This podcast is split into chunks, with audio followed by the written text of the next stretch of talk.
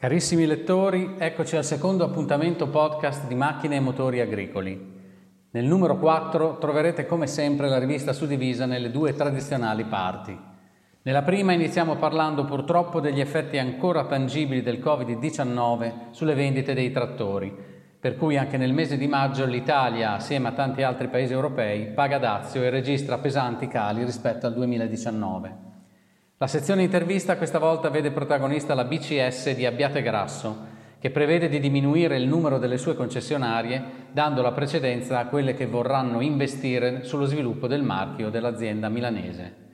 Nello spazio riservato alla tecnica ci occupiamo di carri miscelatori e di quanto stia crescendo l'interesse per i modelli senza conducente, mentre si cominciano a vedere i primi modelli a energia elettrica. Torniamo inoltre a parlare di trattori e big data, evidenziando in particolare come sia un passaggio culturale che richiede competenza, cioè a un livello superiore di automazione e digitalizzazione da parte delle aziende deve corrispondere un'adeguata educazione all'uso della tecnologia. L'approfondimento di questo numero è dedicato invece alle vendite online. La chiusura delle concessionarie al pubblico ha imposto altri canali di vendita, sfruttando per esempio le piattaforme online disponibili da anni ma finora snobbate. Si è scoperto così che sono semplici da usare e anche utili. Non è ancora e-commerce, ma poco ci manca. Come sempre poi, spazio dedicato alle novità introdotte di recente sul mercato. Questa volta tocca a Massey Ferguson con i suoi nuovi trattori di fascia media, i 4700M da 82, 92 e 100 cavalli.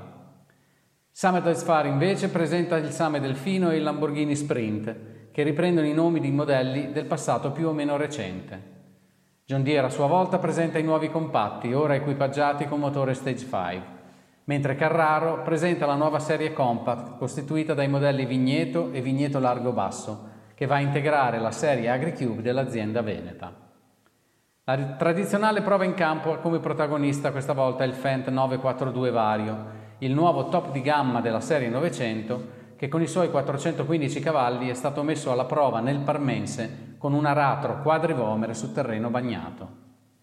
Chiude come sempre la prima parte l'intervista ai collezionisti di trattori d'epoca, questa volta dedicata a Davide Cacciari di Molinella in provincia di Bologna e alla sua preziosa collezione di 26 trattori Fiat a partire dal capostipite 702.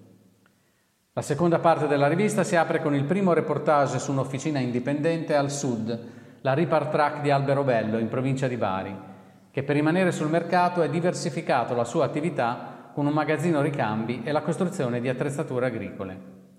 Lo speciale di questo numero è invece dedicato alle attrezzature per l'officina e si occupa in particolare dei dispositivi di protezione individuale, noti anche come DPI. In officina ne servono infatti di varia natura, dalle semplici scarpe di sicurezza fino alle visiere con schermi LCD e filtri a carboni attivi. Allo stesso tempo cerchiamo di capire come devono organizzarsi le officine in funzione della tanto discussa revisione obbligatoria che ancora aspetta il decreto attuativo per partire. Infine, ricordiamo che in allegato a questo numero è disponibile una breve monografia dedicata alla cura e manutenzione delle irroratrici, realizzata in collaborazione con la CUN.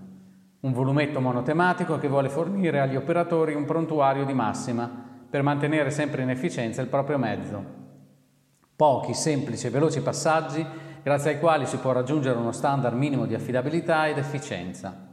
Tutto questo con l'obiettivo e la speranza di riuscire a realizzarne altri dedicati ad altre attrezzature.